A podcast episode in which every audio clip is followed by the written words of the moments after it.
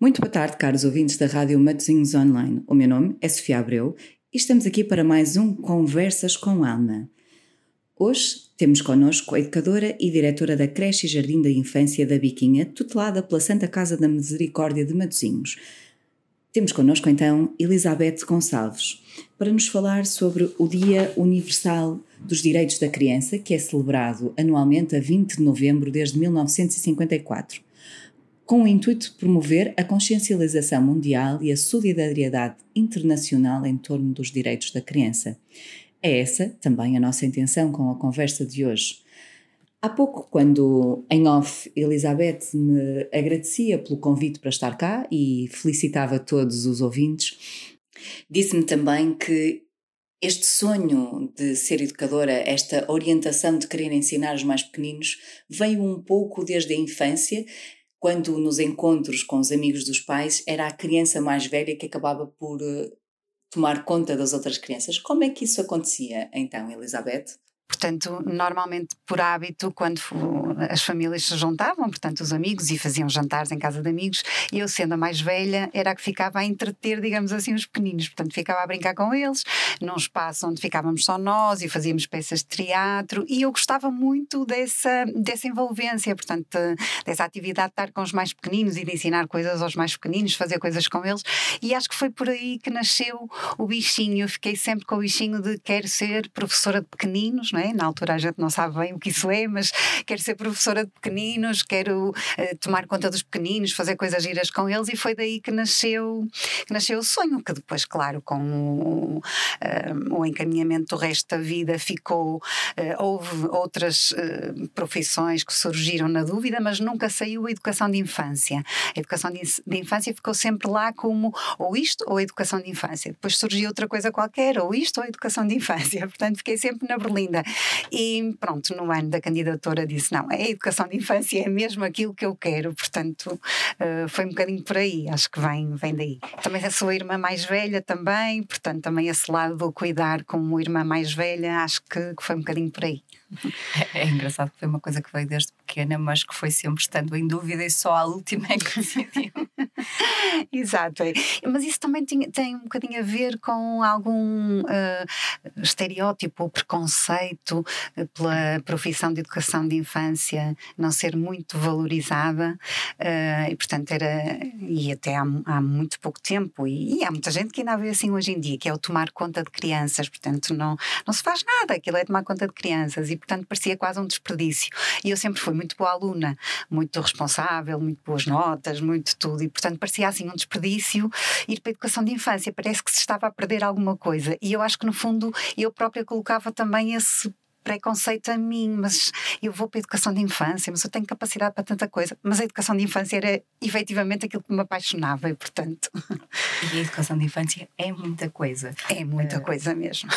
Havia algum motivo por trás do gostar de crianças e gostar de ensinar? O que é que. O que é que corresponde a assim da, da necessidade de cuidar e de, e de ensinar? Bom, eu diria que, em primeiro lugar, talvez tenha sido por ter uma irmã mais nova, seis anos que eu, e, e efetivamente eu sempre fui muito cuidadora, muito cuidadora dela, e sou, sempre fui uma, uma criança muito afetiva, muito meiguinha, e eu via um bocadinho a educação de infância neste âmbito de, da afetividade, do colo, do cuidar, do proteger, portanto foi, foi muito por aí. Eu acho que vem daí mesmo de quando eu era pequenina e, e tive uma irmã com seis anos, tive uma irmã bebê e a partir daí nasceu essa coisinha do essa vontade do cuidar, do tomar conta, do proteger, do acho que vem daí a origem, presumo. Mas agora voltando-nos um pouco mais para o tema, agora que os nossos ouvintes já conhecem um pouco melhor, uh, nos últimos anos uh, tem-se vindo a notar uma alteração da maneira de ver as crianças. Isto já vem desde os dos meus pais e, e nestes últimos anos ainda se denota ainda mais esta alteração.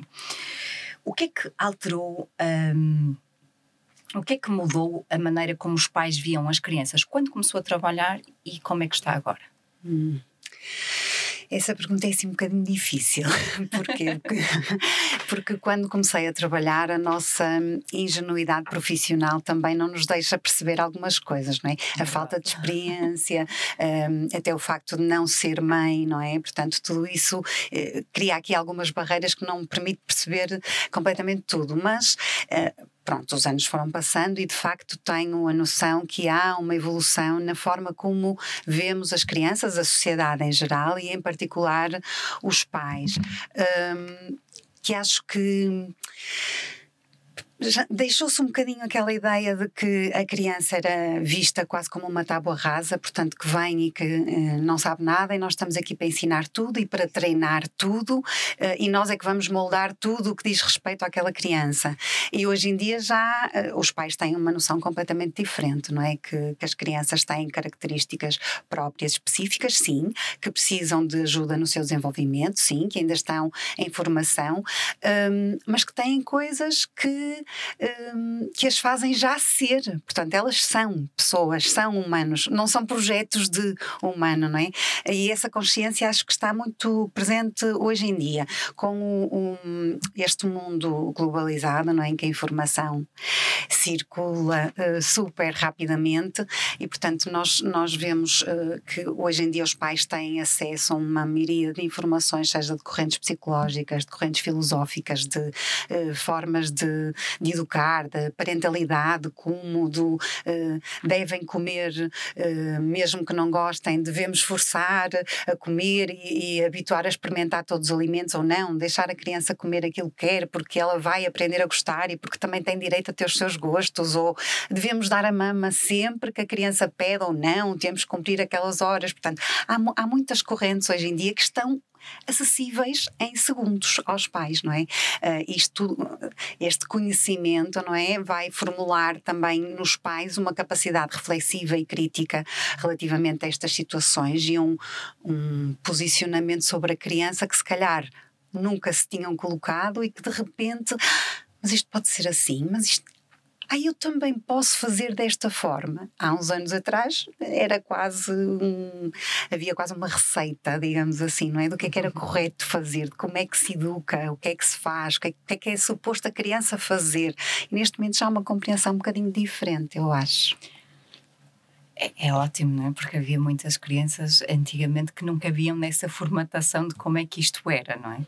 Exatamente. Uh, e é engraçado como o mundo da educação colido, de certa forma, com, com o mundo onde eu trabalho, é? que é mais virado para o desenvolvimento pessoal, para a área da psicologia e uhum. da enfermagem, e que realmente nota-se essa diferença de, do acesso rápido à informação. À informação. Uhum como também se nota, e, e, vem daí a evolução de. Eu ainda aprendi é, no meu curso de enfermagem em psicologia que havia a corrente de que nós nascemos uma tábua rasa sobre a qual eh, se ia inscrevendo, inscrevendo. informação. Neste momento, com o estudo da epigenética, etc., está completamente alterado. alterado. Inclusivamente, eh, consegue-se perceber que as crianças têm comportamentos herdados geneticamente e, portanto, são de tal como a cor dos olhos, que pode vir dos avós ou do tio de não sei de onde. e, portanto aquela noção de que nós devemos tratar os, os filhos todos iguais. Iguais. Não cabe muito porque eles são todos diferentes, não é? Não cabe, não. E aliás, até porque nós percebemos mesmo no dia a dia que podemos ter um, dois filhos da mesma família. Eu vou dar até o meu exemplo. Eu sou mãe de gêmeas. Portanto, eu tenho duas meninas que nasceram ao mesmo tempo, no mesmo dia, na mesma família, com o mesmo pai, com a mesma mãe, na mesma casa e são pessoas diferentes. E a educação, não é? De base, digamos assim, os princípios que, que subjazem à educação delas são os mesmos, não é? Mas a minha forma de atuação eh, teve muitas vezes que se adaptar a cada uma delas e a, aos comportamentos e às vivências e às fases porque iam passando. Portanto, eh, se eu agisse da mesma forma com as duas, eh, com certeza não estava a dar resposta àquilo que cada uma delas podia precisar em determinado momento. É? Exatamente, eu tenho irmãos gêmeos também. Ah. E eles não são nada, nada, nada, nada. Nada iguais. Nada iguais, de todo.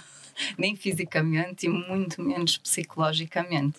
Eh, e como mãe, eu tenho três filhos e eu é completamente diferente. Diferente, claro. Eu tive que claro. reaprender a ser mãe de todas as vezes porque eles são diferentes. Claro. E, portanto, precisam de coisas diferentes interpretam os meus comportamentos de maneira diferente. diferente. uh, e se não nos funciona muito bem no outro, está a ter a percepção de que a mãe afinal não gosta dela e que não sei o que é, portanto, realmente. Exatamente, exatamente. Agora, como é que isto, como é que isto é e o que é que isto mudou a forma de nós pais vermos as crianças no mundo da educação do pré-escolar?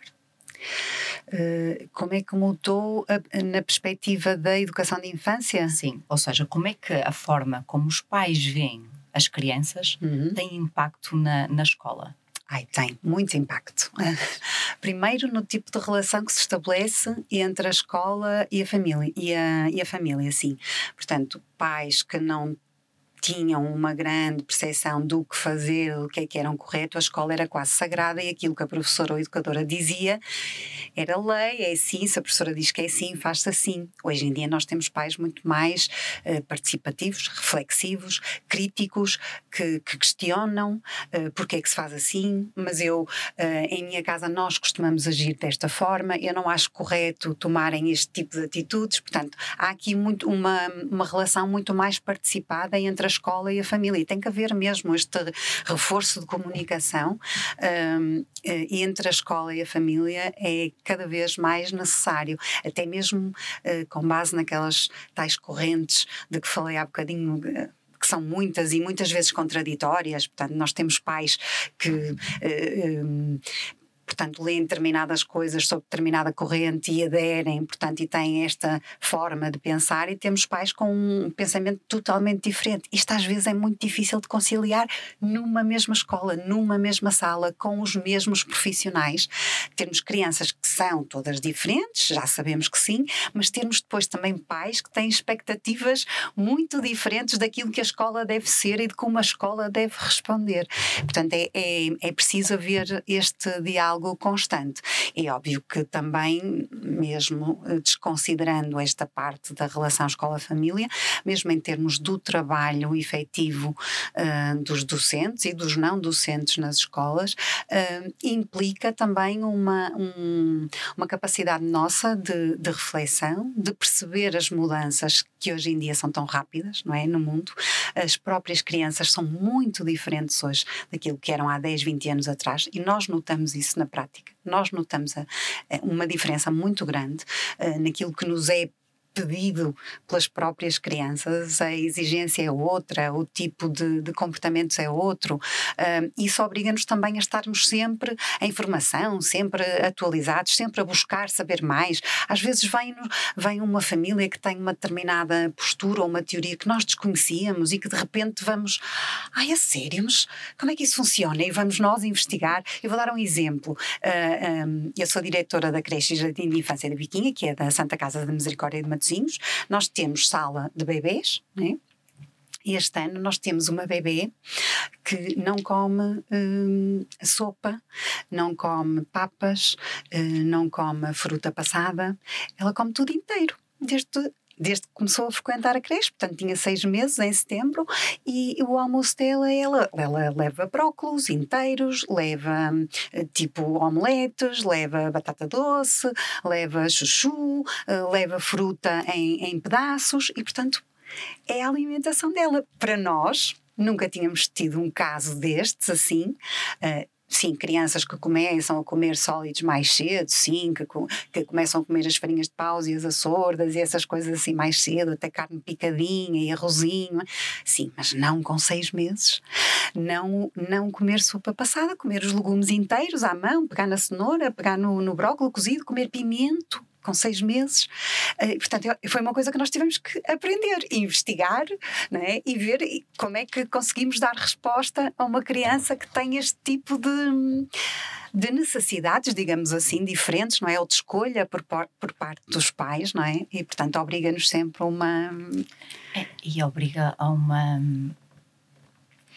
há um crescimento também dos profissionais que lidam com ela, porque eu imagino que alguns tivessem medo que ela se sim. engasgasse. Sim, sim, sim, sem dúvida. Aquelas coisas normais, porque sem nós somos dúvida, seres humanos Sem também. dúvida, isso, isso aconteceu no início, não é? E achar que não vai ficar nada alimentada, porque ela não vai conseguir comer isto, então mas não come a sopa, mas precisava de comer a sopa e ai, se ela se engasga, o que é que eu faço? Eu tenho medo. Portanto, isto é normal, não é? É, é uma aprendizagem e, e, de facto eh, é o que acontece no nosso dia a dia. Eu estou a dar este exemplo, mas há milhentos, claro. não é? Sobre outros tantos assuntos, não é? Estou-me a, a, colocar no lugar e realmente não deve ser fácil estar com não sei quantos miúdos e depois de repente aparece assim um caso e, e, e a tendência será, bem, nós vamos ter que estar de olho, mas nós temos os outros todos. É, é, complicado, é, às vezes é. Mas, é assim, é, é óbvio que nós também não conseguimos fazer tudo individualizado para toda a gente, não é? Não é possível, não conseguíamos dar resposta, porque aí se calhar precisávamos de outro tipo de infraestruturas, de outro tipo de recursos humanos, de outro tipo de, de condições que é impossível, não é? Mas dentro do que nós conseguimos, uh, é um esforço que fazemos muito grande na, na Santa Casa de procurar ir de encontro àquilo que são as necessidades, as expectativas uh, das famílias, portanto, aquilo que cada família precisa e tentarmos ir de encontro uh, e respeitar cada, cada criança e cada opção de, de cada família dentro daquilo que conseguirmos. Exato. Um, havia já uma Declaração dos Direitos Humanos desde 1948. Uhum. O que é que levou à necessidade de elaborar especificamente, uh, um, através da Convenção dos Direitos Humanos das Crianças, algo direcionado para as crianças? Não chegava à Declaração dos Direitos Humanos? Pois, não, não chegava. não chegava porque, se por um lado é verdade que as crianças são seres humanos e, portanto, enquanto seres humanos, elas uh, beneficiam de todos uh, os direitos que estão uh, plasmados na Declaração dos Direitos Humanos, portanto, obviamente, têm exatamente os mesmos direitos que todos os outros seres humanos, mas a criança também tem características específicas que a tornam não ser diferente do adulto e que, portanto, precisam de especial atenção em algumas uh, situações. A criança uh, era muitas vezes uh, vista, esta filosofia ou esta visão da criança foi, foi alterada com o tempo como um, quase um ser incompleto. Um, era um não adulto, era visto por contraposição ao adulto, portanto, tendo sempre o adulto como modelo, esta visão adultocêntrica, não é? Centramos-nos em nós e, e, olhamos para a criança a partir de nós e vemos que falta isto, que falta aquilo, que ainda não sabe, ainda não consegue, ainda não é capaz disto, daquilo, daquilo outro. Neste momento, nós temos uma visão diferente da criança. Sim, ser adulto é uma fase do desenvolvimento do ser humano, ser, ser criança é outra fase do desenvolvimento humano e é uma fase muito importante e que requer algumas uh, atenções especiais. Porquê? Um, a criança é um ser mais vulnerável, até por estar ainda num uh, estádio de desenvolvimento que é muito acelerado, todos estamos em desenvolvimento. Eu acho que todos os adultos e, e velhos estamos todos em desenvolvimento constante, mas a criança está numa fase uh, da vida do ser humano de desenvolvimento muito rápido e muito importante e que vai formar, não é? Vai uh, ajudar a definir o adulto que vai ser. E portanto é muito importante ter uma atenção especial algumas características da, da, criança, nomeadamente essas características de vulnerabilidade. Portanto, se é verdade uh, que a criança é um ser uh, completo, que tem todos os direitos, também é verdade que ela requer alguns cuidados de proteção, de segurança, de, de compreensão uh, daquilo que é o ser criança, o que é que isso implica, o que é que isso traz e, portanto, o, o que é que os outros também podem e devem esperar disso, não é? Às vezes temos adultos que não compreendem uh, determinados comportamentos da criança, porque ainda estão um bocadinho à luz daqueles conceitos mais antigos da tábua rasa que nós que ensinamos, e, e portanto, se vemos uma criança mais, mais irreverente ou mais impertinente em determinada situação e achamos que é a mãe ou o pai que não dão educação, não é? É o típico que só não, não sabe educar, onde é que já se viu fazer, e há coisas que fazem parte mesmo deste ser criança, é preciso percebê-los como tal e perceber que características é que têm para os podermos proteger, não é? E perceber que isso faz parte do crescimento e faz parte do ser, uh, do ser criança. Portanto, são, uh, são coisas importantes e que nós nós precisamos de uh, ajudar a criança nesse desenvolvimento. Isso tudo está plasmado na Convenção dos Direitos de, das Crianças. Um, até por serem os tais seres mais vulneráveis, não é? É preciso que haja um entendimento muito claro e uma dedicação muito forte dos adultos, das instituições, dos Estados né, para cuidarem deste, deste momento, deste ser que tem características tão, tão especiais.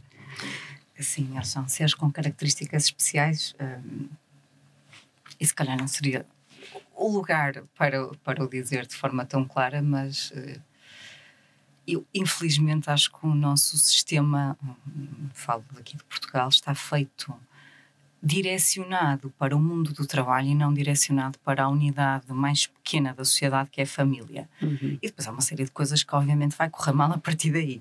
Mas pronto. Hum, há pouco falava de que há, há, adultos que não percebem, e agora vou provocar um pouco, não percebem uh, algumas questões que são normais das uhum. crianças. Está aí incluído as birras que elas fazem. Sim, sim. Sim, há adultos que não conseguem uh, perceber, não é? Que acham que fazer birra, nem pensar, uh, não pode ser, mas uh, não tens que contrariar, não pode fazer birra, era o que faltava. e se nós Existem crianças que são efetivamente muito tranquilas, não é? que não, por norma não têm este tipo de, de reação, mas temos crianças que são mais, um, mais guerreiras, mais. Isto, isto não é um, sempre sinónimo de, de má educação, aliás, eu diria que muito poucas vezes será sinónimo de má educação, acho que faz parte do crescimento e ouve-se dizer muitas vezes que o crescimento só se dá com dor, não é? E isto é uma forma da criança, a criança está a crescer enquanto está a fazer aquela birra, enquanto está a fazer aquela oposição, enquanto está a desafiar, ela está a crescer, não é? é? Claro que vai aprender também com o nosso comportamento a isso. Isso não quer dizer que vamos achar todos muito bem a birra e dizer, ai que lindo estás a fazer a birra, então pronto, toma lá que já estou chocolate porque estás a fazer a birra. Não, mas temos que saber atuar, não é? Uh, conforme a situação, compreendendo que aquele comportamento faz parte do crescimento. Ou seja, que aquele comportamento é uma forma de comunicação e não uma maneira exatamente, dos pais. Exatamente. Mas lá, porque é normal, também deve ser orientado. Obviamente, claro, claro que no, sim. No sentido, claro desculpa a, a, a, provocação, mas realmente é um dos temas que anda aí muito na moda, porque se há pessoas que ainda não percebem e acham que é, é porque os pais não sabem dar educação, também há as outras pessoas que acham que não, que é profundamente natural e então não devemos fazer nada em relação a isso. Como diria um amigo meu, temos tendência a passar do 8 para, para o 80, 80 e depois vamos ali outra vez ali para o 20 e depois andamos ali no 60 sim, até sim, encontrarmos sim. ali um, algo que pareça ao meio termo. Isso às vezes é que é, pronto, é óbvio que nós eh, todos aprendemos à medida que as situações coisas vão acontecendo. Isso acontece também com os pais, não é? Obviamente, vão aprendendo a lidar uh, com as situações, porque não há receitas, não é? Não, não podemos reagir da mesma forma para todas as situações, nem para todos os filhos que eventualmente tenhamos, não é? Porque a reação deles também é diferente. Portanto, nós temos sempre a aprender, mas também não essa tal questão de andarmos uh, ora para trás e deixamos fazer tudo, ora então som, não, vou, agora vou ser extremamente dura e não vai, não vou ceder e não vou não sei o quê. E andarmos aqui para trás e para a frente, isto é muito contraproducente, porque isto baralha muito a própria criança, que não não está a aprender como se deve comportar. Porque estes ensaios que ela faz, de birra, de desafio, de questionar, de dizer não vou, não faço, isto faz tudo parte não é, da aprendizagem social e da relação com o outro. Eu costumo, ah, e as pessoas levam um bocadinho a mal às vezes, comparar os adultos com as crianças e dizendo que nós não somos assim tão crescidos como pensamos. Porque se nós formos a ver, não é? Quando vamos para um local de trabalho novo, para uma relação nova, nós também não fazemos as birras, nos atirarmos para o chão ou de berrarmos, mas também vamos testando, vamos claro. vendo até onde é que podemos fazer, se podemos chegar mais tarde, ou se podemos sair mais cedo, claro. ou se podemos parar mais vezes a meio do dia. Claro. Ou... E também temos as nossas inseguranças. E, Sofia, eu acho que nós também fazemos birras. Não é daquelas forma, de tirar para o chão. É, exatamente. De outra forma, mas também fazemos, não é? E acho que esta compreensão sobre nós às vezes ajuda-nos a perceber um bocadinho melhor as crianças. Eles não têm outra forma de comunicar se não berrar e atirarem-se para claro. o chão porque não sabem. Claro, ainda não têm as ferramentas que nós já temos, não é? E se mesmo nós já tendo essas ferramentas, ou à partida já tivemos as oportunidades para criar essas ferramentas, mesmo assim temos situações em que temos consciência consciência que uh, agimos desadequadamente ou que tivemos um comportamento desajustado, que não, não era preciso aquilo tudo, que foi uma reação emotiva. Portanto, muito mais as crianças que ainda não têm estas ferramentas, não é? E que não sabem o que é que é uma reação emotiva. Claro. Deixe-me só partilhar o meu exemplo que, para finalizarmos esta parte uh, com os meus filhos. Eu tenho os meus dois adolescentes que fazem dois anos e meio de diferença. E foi aí que eu percebi que ia ter que aprender a ser mãe novamente. Porque se com o meu filho mais velho bastava, quando ele ia mexer numa tomada ou fazer alguma coisa, explicar-lhe logicamente todo o processo que podia acontecer, que ele se podia magoar, que podia apanhar um choque, podia fazer um dói-dói. E ele não fazia. Com a minha filha a coisa não era bem assim. Eu explicava-lhe, cheguei inclusivamente a dar-lhe uma palmada na fralda, porque ela ia e magoava. Ela chegou a magoar-se Hum? E voltava a fazer a mesma coisa.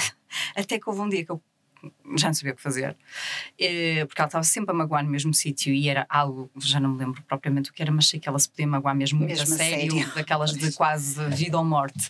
Uh, e eu virei para ela e disse-lhe: Olha, eu acho que te vais magoar, mas queres, vai lá. E ela parou. parou. E não fui. E eu disse: Ah, oh, não. e tu és do contra, estou tramada. Mas pronto, a partir daí percebi qual era a, a estratégia e a lógica Para dela. Era eu dizer-lhe: Olha, eu acho que isto vai acontecer, mas a decisão é tua. Tu é que sabes se vais ou não vais. Porque a partir do momento em que eu lhe dissesse não podes, acabou, ela, ela ia fazer na hora. Claro. Por isso, realmente as crianças são todas diferentes. Uh, a mim e não só a mim, mas daquilo que vou lendo, parece que ainda há muito a fazer em relação a isto dos direitos da criança. Uhum. Uh, até porque na semana passada não é, também houve o dia uh, da não violência às crianças ou algo do género. Uhum. Uh, e falou-se de uma série de casos de abusos sexuais, de uma série de violências, de, pronto, daqueles dias em que eu acho que ainda estamos um bocadinho na era medieval, mas depois há outros que não parece assim, felizmente. Uh, Elizabeth, na sua opinião, o que é que ainda falta fazer ou o que é que é possível fazer? O que é que ainda falta fazer? Olha, eu acho que em, em primeiro lugar um, cabe, há um papel muito importante uh, dos, dos, próprios Estados de cada país, como diz a própria Convenção, uh, portanto, 42, acho creio que 42 dos artigos da Convenção de Direitos de, das Crianças dizem respeito especificamente a direitos eh, em concreto. E depois, não sei se é a partir do 42 se é do 43 que hum, os artigos são dirigidos aos Estados. Portanto, o que é que os Estados devem assegurar, o que é que os Estados devem promover, o, eh, com o que é que os Estados se devem comprometer. E eu acho que ainda há caminho uh, a percorrer. Um, os Estados um, providenciarem as condições e os meios uh, que são precisos às famílias, uh, às instituições que, que interagem com, com a comunidade e que fazem esta, esta ligação não é? com, com as famílias. Uh, é preciso criar condições para que efetivamente os direitos sejam, sejam cumpridos. Não é? Eh, não basta dizer que todas as crianças têm direito à, à, proteção e à segurança e a uma casa, eh, mas se efetivamente nós não conseguirmos realizar este direito. Eu ainda este fim de semana, já não sei se foi ontem ou se foi anteontem, que vi uma reportagem na televisão eh, sobre uma mãe uh, que tem três filhos. Uh, a mãe separou-se, portanto teve um divórcio, teve que sair de casa uh, e esteve a morar de favor em casa de algumas pessoas até resolver a situação. Tem uma casa pedida à Câmara há não sei quanto tempo, isto não é cá em Matosinhos, era em Lisboa.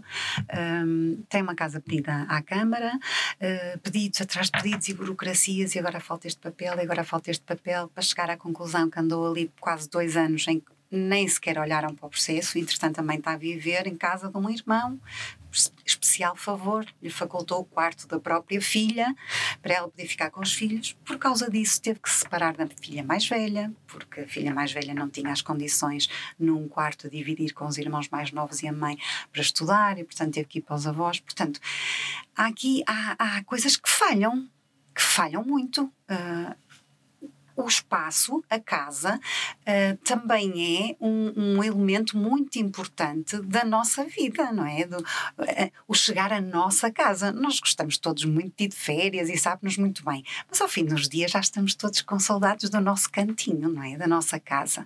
Uh, e, e, as crianças criam uma relação muito importante com o espaço seja o espaço escola, seja o espaço casa, criam uma relação muito importante. E, portanto, há aqui coisas básicas, direitos básicos, que ainda não conseguimos responder a tempo e horas, porque isto não pode ser uma coisa que leva meses. Não pode. Portanto, é impensável, não é? Como é que os Estados têm efetivamente que ainda há muito trabalho a fazer nesta área de, do próprio Estado criar as condições para, seja diretamente com apoios diretos às famílias, seja através de, de das câmaras municipais, seja de outras instituições, de, de, acordos, de protocolos, seja do que for, mas há, há trabalho a fazer, portanto, da, da parte do Estado. Depois também das próprias instituições locais que fazem fazem esta, esta ligação quase entre o Estado e a própria comunidade local, não é? Uh, também têm trabalho a fazer. Uh, é importante que, sei lá, as autarquias uh, tenham um conhecimento profundo e minucioso daquilo que são as necessidades do seu conselho, da sua, das suas populações, se têm crianças que estão em risco ou que podem vir a estar em risco, há ali uma situação potencialmente eh, problemática. Têm que ser criadas parcerias, parcerias, protocolos, parcerias, protocolos. Isto é, é, é muito importante e é, é, é, funcionarmos em rede. É uma sociedade que funciona em rede, onde as, as instituições tenham comunicação umas com as outras para poderem diagnosticar o problema e ao mesmo tempo intervir no problema, não é? Uh, poder dar resposta a, a necessidades uh, dos conselhos, nada melhor do que um, localmente, não é? A nível da política local, da intervenção local, para conseguirmos responder aos problemas específicos de, de determinado local. Uh, nós temos, por exemplo, em, em Matosinhos, a Santa Casa da Misericórdia de Matosinhos tem três instituições ou três escolas, três polos dedicados assim à, à primeira infância, portanto creche e jardim de infância com ATL. Mas nós sabemos que atualmente, e cada vez mais, é? a procura de creche não se consegue dar resposta, não é? Nós todos os anos na Santa Casa temos uma lista infindável de crianças em idade de creche que ficam em lista de espera, que não conseguem vaga. É? Uh, isto é muito complicado. Como é que se dá resposta a estas pessoas, a estas crianças? É? Há famílias que não têm possibilidade de colocar as crianças numa creche particular. É? é? muito, muito complicado. Uh, neste âmbito, por exemplo, há aqui uma parceria ou uma podemos chamar uma parceria que a Santa Casa está a fazer com a Câmara Municipal de Matosinhos, por exemplo, uh, estão numa negociação para abrirem mais uma creche mais uma creche que vai dar resposta a mais 84 crianças do Conselho.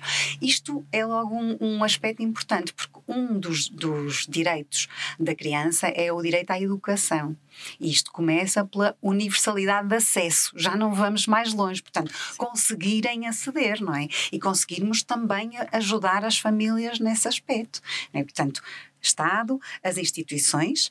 Depois, é muito importante fazer a divulgação da Convenção dos Direitos das Crianças. A divulgação em geral, ao público em geral, às famílias, portanto, às famílias muito em particular, mas também toda a gente da sociedade em geral do que é que são os direitos, porquê que foi importante esta definição de direitos específicos para as crianças, o que é que nós podemos fazer para fazer valer estes direitos, não é? Nós, enquanto sociedade em geral, cada uma das instituições, cada família, cada uh, ser humano com ou sem filhos, não é? O que é que pode fazer para fazer valer estes direitos? Porque é que eles são, e, e para isso é importante as pessoas saberem o que é que são não é? Quais são os direitos e saberem como é que podem agir para não é? Para fazer cumprir esses direitos. Portanto, é, é outro aspecto muito importante. E depois, a cada um de nós, havendo esse conhecimento da Convenção dos Direitos Humanos, uh, dos direitos humanos, dos direitos da criança, perdão, uh, não termos medo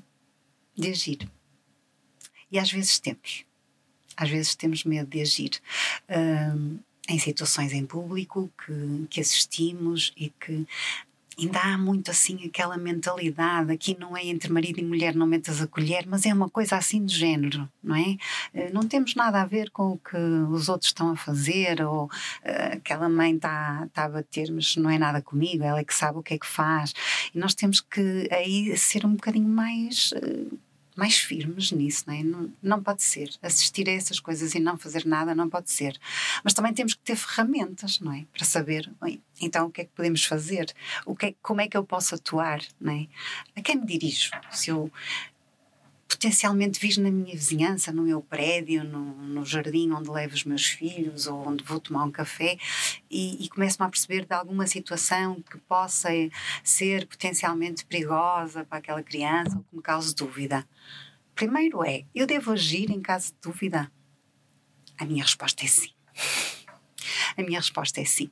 Uh, eu prefiro errar, fazer uma ah, vamos aqui para uma situação até mais extrema, uh, fazer uma denúncia que não se verifique, do que não fazer nada e estar a acontecer ali uma situação na qual eu podia ter intervido e, e não o fiz. Portanto, uh, acho que é, é, importante ter esta consciência, não é? E sabermos a quem nos podemos dirigir, como, como é que podemos fazer para, para solucionar essas situações que podem acontecer. E às vezes ninguém nem, nem tem a ver com isso.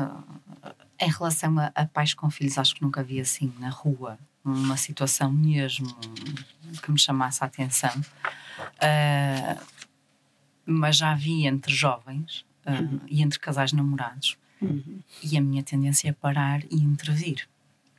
E depois de parar e intervir é que não é? cai a ficha e penso: peraí, tu estás com crianças no carro, isto pode não ter corrido lá muito bem. Pois.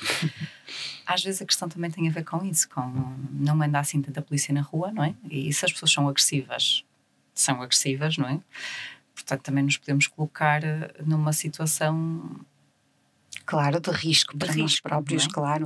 Eh, por isso eu acredito que muitas vezes também seja isso que, que passa. Por acaso, vivemos aqui em Matosinhos e no centro mesmo de Matosinhos anda sempre pelo menos polícia uhum. uh, municipal. Mas há sítios onde não. Sim, sim. Há sítios onde não. Uh, e acredito que isso também impeça muitas vezes as pessoas.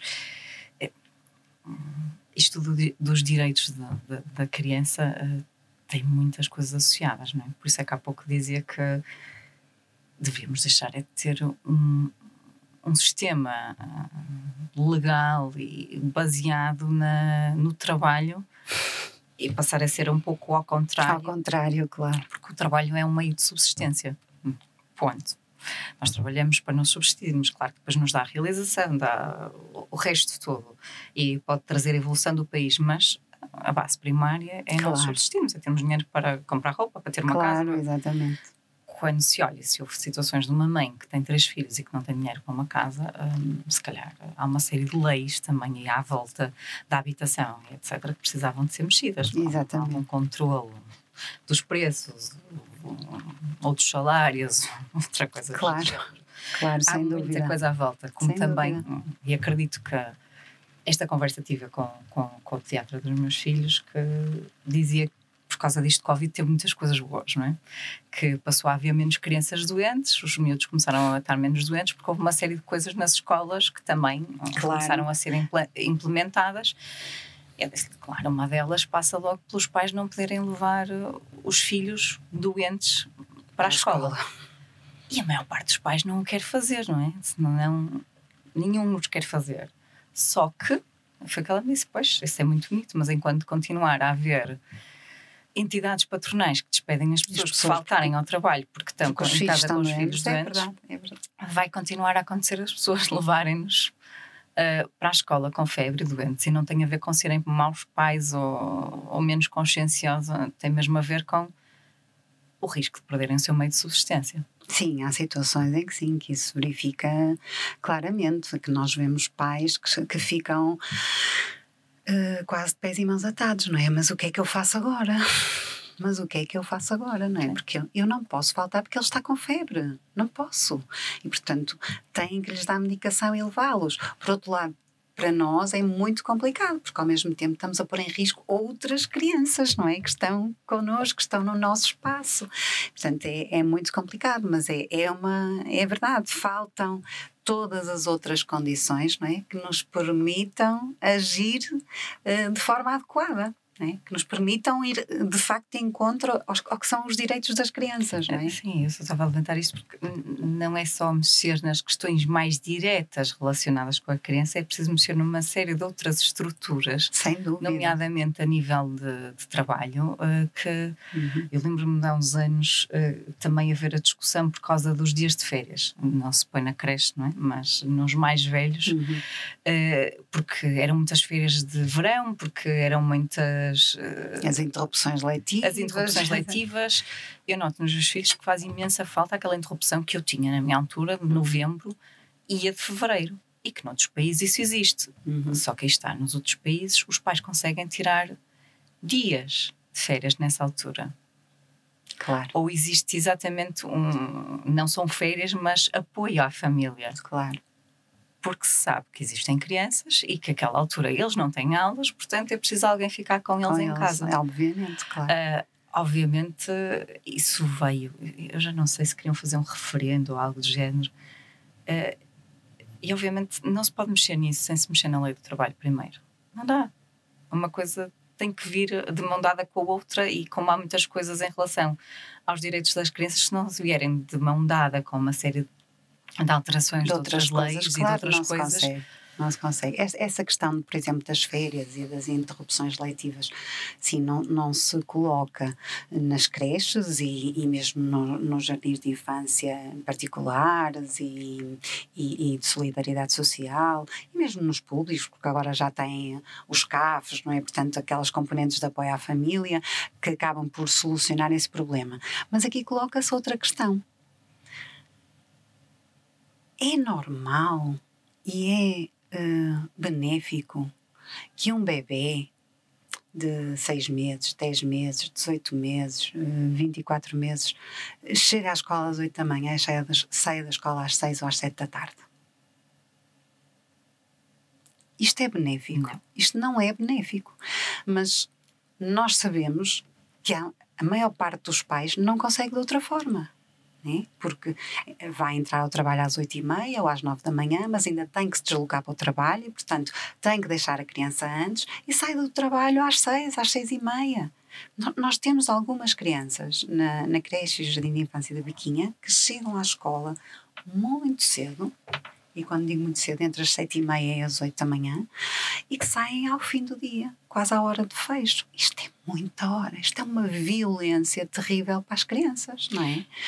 Eu diria que para as crianças e para os pais Para as também crianças e para os pais, exatamente. acabam por não ser nem metade produtivos que podiam ser, porque a dada altura já só estão a pensar na hora de ir embora e de que deixaram a criança e com alguma culpa associada por deixar ali o filho tanto tempo, mas sabem que não podem fazer porque senão vão perder a única fonte de lhe dar comida e pôr comida na mesa. Exatamente, exatamente. Isto é, é terrível, portanto, efetivamente implicava aqui uma alteração muito grande à legislação, não é? Nomeadamente à legislação laboral, para ser compatível com a parentalidade, não é?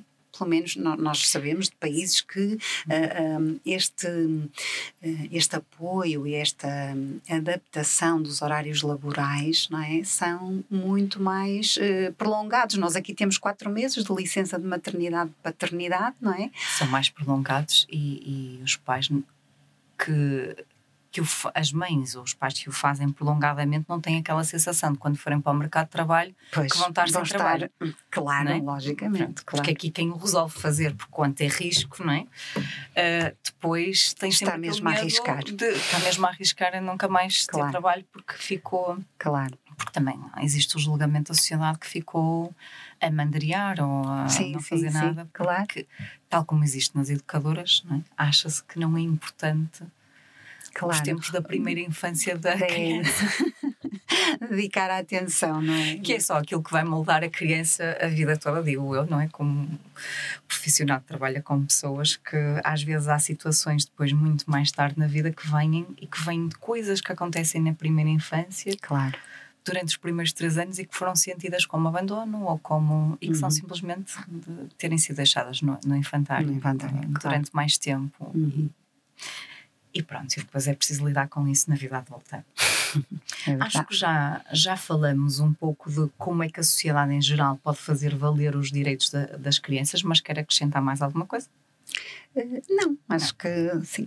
Falamos destes três, destes três, três pilares, sim. Uh, que papel é que a escola tem na promoção dos direitos da criança? Tem um papel importantíssimo. A escola é um poderosíssimo meio de disseminação da informação e de práticas, eh, de boas práticas, eh, para a comunidade local, para as famílias, para outras instituições com quem tem parceria. Portanto, começa logo por aí, tem um papel importante eh, dessa via. E a escola deve desenvolver o seu trabalho e já são muitas atualmente já que desenvolvem o seu trabalho com eh, esta visão da criança como ser ativo, já não tanto como um agente passivo, mas como um ser eh, ativo e, portanto, que tem esta preocupação de trabalhar com base nos direitos de, das crianças. Claro que ainda se encontram aqui e ali resquícios de, daqueles aquelas concepções de escola um bocadinho mais, eh, mais autoritárias e uh, mais fechadas, uh, mas a grande maioria, eu, dizia, eu diria que hoje em dia já tem concepções muito mais abertas e reflexivas sobre, sobre estas matérias. Uh, Portanto, as escolas devem efetivamente trabalhar com base uh, nos direitos uh, das crianças. É, é preciso ultrapassar a, a, tal ideia do, da criança como, como ser passivo e que está lá só para receber, uh, a tal tábua rasa em que onde nós vamos inculcar ali umas coisas, vamos gravar, não é? Com o nosso martelinho, o nosso preguinho, algumas coisas. É preciso ultrapassar uh, essa ideia, não é? Uh, e acho que a escola, digamos assim, que a, a, a Convenção dos Direitos da, da, das Crianças tem basicamente três tipos de direitos e a escola deve trabalhar neste tipo de direito, com base nestes três tipos de direitos. Por um lado, os direitos de proteção ok? A tal questão das crianças terem mais vulnerabilidade e precisarem da proteção do adulto, da comunidade, da sociedade em geral contra qualquer forma de violência, seja física, seja emocional, seja sexual, eh, assim como todos os, os tipos de, de exploração. E a escola é uh, uma rede de proteção da criança. Uh, Desde logo porque nós passamos horas com as crianças dentro daquele estabelecimento, não é? Um, e, portanto, apercebemos-nos uh, de situações que podem estar a correr menos bem, às vezes de um, de um simples distúrbio emocional, não é? E nós percebemos pelo comportamento da criança que há qualquer coisa que não, se, não está bem. Um, e, e, que as famílias eh, podem muitas vezes nem dar conta, não é? No meio da correria, do dia a dia, do deixá-los à escola tão cedo, vir buscá-los ao final do dia, chega a casa, é os banhos, é o jantar, é preparar a roupa, é as lancheiras, é, e às vezes não, não, tem, não têm tempo de, de se aperceber destas pequenas coisas. E nós, como estamos o dia todo com a criança, facilmente nos apercebemos que esta criança não anda bem, anda há dois ou três dias ou há uma semana com um comportamento que não é normal, que uh, está choraminga por tudo e por nada, ou que, pelo contrário, está mais agressiva do que é normal, está muito reativa com situações que, que, não se justificam, nós percebemos que há ali qualquer coisa. E, e, este trabalho com as famílias, desde logo, em primeiro lugar, não é? com as famílias, de tentar perceber houve alguma alteração, aconteceu alguma coisa, nós estamos a perceber-nos desta situação ou daquela. Eh, portanto, começa logo com esta ligação, não é? Com a família e tentar perceber pequeninas coisas. Mas depois também há coisas mais mais sérias e mais, mais graves e mais feias, não é? Uh, que também, uh, e a escola tem o dever de, de denunciar a tal questão de às vezes haver uma suspeita por qualquer tipo de situação nós suspeitamos de uma coisa um bocadinho mais grave, que não seja só, bem, aconteceu qualquer alteração na vida desta criança que está aqui a mexer e que às vezes os pais não nos contam porque parece-lhes irrelevante, não é? Que uma situação qualquer pequenina, até do dia a dia da família, mas que houve ali uma alteração e que provocou um, um desarranjo emocional, digamos assim, um desequilíbrio uh, naquele momento. Mas há situações um bocadinho mais graves, não é? Uh, que às vezes uh, são as escolas que se apercebem de, de, de maus tratos físicos, de, de abuso e que quando temos essas suspeitas nós somos obrigados a, a agir, é? portanto a fazer a devida denúncia, a entrar, nós temos um trabalho de parceria com a CPCJ, que seja, às vezes somos nós que detectamos qualquer coisa ou que nos levanta a questão se poderá aqui haver qualquer coisa e contactamos a CPCJ, como acontece o contrário. Portanto, a CPCJ também entra em contacto connosco porque teve conhecimento de alguma situação ou porque está a intervir junto a alguma família e quer saber também o parecer da escola relativamente àquela criança. Portanto, hum, a escola tem de facto um, papel aqui importante neste tipo de, de direitos, nos direitos de proteção da criança. Depois também nos direitos de desenvolvimento são todos aqueles direitos que têm a ver com o, o direito da criança a crescer, a ir à escola, a, a, desenvolver-se, a ter as suas próprias crenças uh, religiosas ou espirituais, todas essas questões que fazem mais parte do desenvolvimento da criança. E a escola, obviamente, desempenha aqui um papel importantíssimo, tal como eu dizia no início, desde logo pelo acesso, não é? Portanto, Sim. O conseguir universalizar o mais possível, não é? Uh, o acesso de todas as crianças à educação, mas depois também o conseguir ou fazer o possível por um, promover uh, o sucesso também para todos, independentemente de raças, de géneros, de sexos, de uh, meio social, de onde provém, portanto, assegurar, não é, que tentamos dar a, a melhor resposta a todos e que todos consigam alcançar o, o, pleno desenvolvimento, não é? O mais possível. Portanto, é, é outro do, dos aspectos, outro tipo de, de direitos. Mesmo no, nestes direitos de do tipo de, de desenvolvimento, aqui encontram-se também, por exemplo, os direitos à saúde também está, faz parte do desenvolvimento físico, as necessidades fisiológicas da criança. Uh, e as escolas também têm um trabalho muito importante. Nós, nós fazemos parcerias com as unidades locais de saúde uh, e fazemos trabalhos em parcerias com elas, seja na, na nas questões da alimentação, portanto, na, na, definição das emendas, ou até trabalhos pontuais sobre determinados uh, tipos de alimentos, promover uns e a ensinar como comer os outros, que também são tão bons para as crianças, não é? Mas que temos que os ensinar. A higiene dos dentes, por exemplo. Às vezes uh, podemos nós, em termos de, de, escola, detectar um problema qualquer numa criança, uma dentição, às vezes até dando um, uma palavrinha com a unidade local de saúde, consegue-se fazer o devido encaminhamento. Portanto, é, é outro, outro ponto onde a escola tem um, um papel também muito, muito importante. E depois, por último, o terceiro tipo de, de direitos são os direitos de participação. Uh, é o direito de que a criança tem de ser ouvida, da sua opinião ser escutada e contar para alguma coisa, uh, o direito de participar em decisões que lhe digam respeito. Um, e a escola também tem aqui um papel muito importante. Um, Costuma-se dizer que a melhor forma de aprender é fazer, não é? Uh, é fazendo. E, portanto, uh, como é que nós criamos cidadãos cada vez mais ativos e reflexivos e participativos na sociedade em geral? Temos que começar pequeninos. Temos que começar pequeninos. Uh, e, portanto, nós fazemos um, um, trabalho nesse âmbito, não é? De, desde pequeninos, procurar ouvi-los, criar espaços de, de, participação, mostrar às crianças que elas são ouvidas, portanto, ent entendê-los não só como um, sujeitos, quase, quase sujeitos-objeto, que vão receber a nossa intervenção, mas como sujeitos que também participam, que também dão as dicas deles, que também dizem o que é que querem fazer, que não querem fazer assim, mas querem fazer de outra forma. E, portanto, isto é, é educar para a participação. Portanto, a escola também tem um papel muito importante aqui. Eu resumiria assim nestes três tipos e, de direitos. Se calhar ouvi-los um bocadinho mais diminui um bocadinho as birras, diria eu. Exatamente. Exatamente. Qual o tipo de direitos menos concretizados hoje em dia e porquê? É a participação.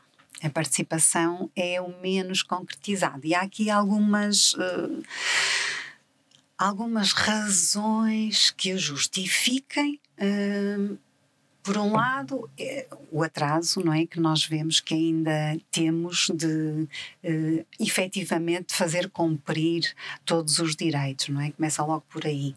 E havendo esta dificuldade, ainda não conseguirmos realmente efetivar o cumprimento dos direitos, há uns que, a que damos prioridade e outros vão ficando para trás. E, portanto, normalmente dá-se mais prioridade aos direitos de proteção de proteção, de, de segurança da criança, do que a estes direitos de participação. E depois, porque também entra aqui assim um bocadinho uma tensão, que é, por um lado, nós consideramos a criança como um ser vulnerável, que precisa da nossa proteção. Mas então, por outro lado, queremos lhe dar voz, então a criança vai participar, portanto há aqui assim uma, uma tensão, não é? Mas que é, é perfeitamente compatível, são dois direitos perfeitamente compatíveis, não é? Nós ouvirmos a criança não quer dizer que vamos fazer o que a criança quer.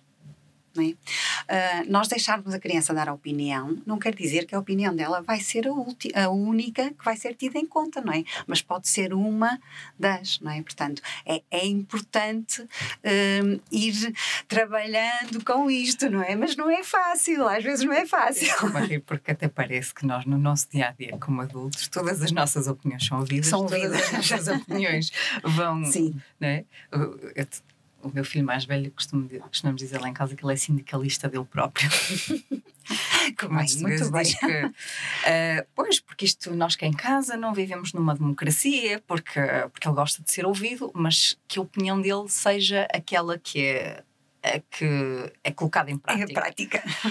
E eu dou-lhe várias vezes a explicação de que uma democracia quer dizer que todas as opiniões são ouvidas, não quer dizer propriamente é? É, é, quer dizer, se isto realmente era incomportável, não é? se, se, se o António Costa ou, ou, o professor Marcelo tivessem que obedecer a opinião da maioria de todas as vezes, também não estávamos propriamente eh, muito claro. melhor do que o que estamos. Claro. Portanto, isto tem que explicar algumas vezes que a democracia é isto: é nós ouvimos as pessoas todas e depois a pessoa responsável tem que tomar uma decisão, uma decisão. que também é aquela que vai acarretar com as consequências da decisão que vai tomar. Claro, claro, sem dúvida. Muito bem. Um, para terminarmos, que já estamos quase no fim do nosso tempo, isto passa-nos tanto, uh, eu sei que gostaria de deixar uma proposta de reflexão para as escolas acerca da promoção deste tipo de direitos. Uhum. Qual era essa reflexão? Pronto, é assim na, na eh, vamos dizer que concretizei assim em modo de três uh, questões uh, fundamentais que acho que é importante ter em conta para a concretização deste direito de participação, porque muitas vezes as escolas deparam-se até com dificuldades por parte dos profissionais que não sabem como fazer, portanto como criar este espaço de participação, mas o que é que isso quer dizer? É só sentarmos na rodinha e ouvir toda a gente e pronto, já falaste, ok? Não, é mais do que isto, não é? Uh, portanto, há, há, aqui três aspectos que nós temos que ter, uh, que nós temos que ter em conta. Uma é se a escola tem um espaço, e quando digo um espaço é tanto físico como um espaço no tempo, uh, para, em que encoraje efetivamente a expressão da criança, o ouvir-se a criança. Uh, e todas as crianças podem ter formas diferentes de, de se expressar, não é? Portanto, há um espaço onde se promova isso, onde se promova a expressão da criança sobre as atividades que são desenvolvidas, sobre o que é que aconteceu naquele dia, sobre determinada situação com que o grupo se deparou e como é que se, que se vai atuar, ou o que é que vamos fazer, como é que devemos reagir nisto ou naquilo. Portanto, é importante haver este espaço. Está efetivamente criado na nossa escola este espaço temporal e espacial para ouvir a criança. Depois, o segundo aspecto que eu referiria seria a audiência. E então, o que é, que é da audiência? É tal questão de não é só deixar que a criança fale, mas é ter a consciência de que a criança precisa de se sentir ouvida. Portanto, aquilo que a criança disse está a ser valorizado, está a ser efetivamente ouvido e tido em conta. Há essa preocupação de mostrar à criança que estamos aqui para ouvi-la, que o que ela disse é importante eh, seria um, um, segundo momento de, de reflexão. E depois um terceiro tem a ver com o trabalho cooperativo entre os diversos elementos da instituição. Uh, há efetivamente momentos de, de, discussão e de partilha deste tipo de situações entre os profissionais, porque uh, coisas que acontecem numa sala podem servir de exemplo para seguir ou para não seguir noutra sala. E estas coisas acontecem com a partilha entre os profissionais da educação, não é? Olha, na minha sala, com o meu grupo, funcionou muito bem isto. Uh, optei por criar um momento semanal em que nos sentamos em roda ou de volta da mesa, ou fiz com pequenos grupos, ou fiz com. e vamos partilhando experiências. Olha que giro, nunca tinha pensado nisto, vou tentar no meu grupo. E às vezes o que funciona com um não funciona com o outro, não é? Mas esta partilha é muito importante. Existe na própria instituição, na própria escola, este momento de partilha que é muito importante, que é uma forma de participação dos, uh, dos educadores e se nós aprendemos melhor fazendo, é bom que sejamos nós, começamos por nós a fazer, não é? Essa participação em conjunto. Uh, Elizabeth, muito obrigada pelo seu tempo e pela partilha. Foram realmente uh, excelentes reflexões. Uh, já agora eu deixava um comentário aos diretores responsáveis das instituições que para fazer isto e para colocar isto em prática é preciso realmente haver um número de profissionais que seja fazível isto acontecer, não é? Porque senão uhum. também se torna difícil respeitar todos os direitos claro. das crianças. Uhum. Um, eu acredito que isto foi bastante enriquecedor para todos os, os, que nos estão a ouvir e quem quiser voltar a ouvir, partilhar esta conversa, ela irá ficar disponível entre hoje e amanhã no podcast da Rádio Matosinhos Online. A vocês, caros ouvintes, ficamos entretanto com música. Até já!